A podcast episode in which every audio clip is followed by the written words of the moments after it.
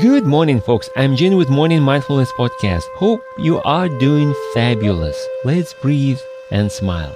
There are quite a few discussions going on today about teaching kids to meditate. One of the questions that comes up is when is a good time to start teaching that? I guess it depends on the teacher, type of meditation, etc. However, I'd suggest to pay attention to a couple of points. First, don't try to force children to meditate. Remember, their attention span is different. Also, they don't see any health benefits, any uh, philosophical ideas, etc. They like to play. Second, I think the most important is the example set by parents. I personally started my own meditation pretty early, sometime in 70s.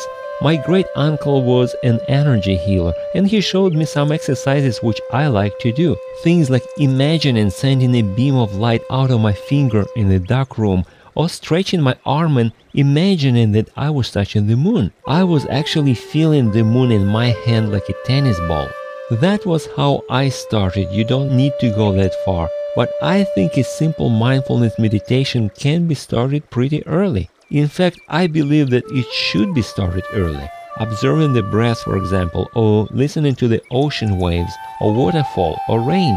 This can be a guided meditation with some imagination, using kids' language in a playful type of practice. And I think it works great as long as you don't expect kids to sit for one hour with no distractions, of course. Haha.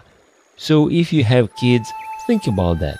Thanks for tuning in. You can subscribe to my podcast on my site hpln.org. Now let's breathe and smile. I will talk to you next time.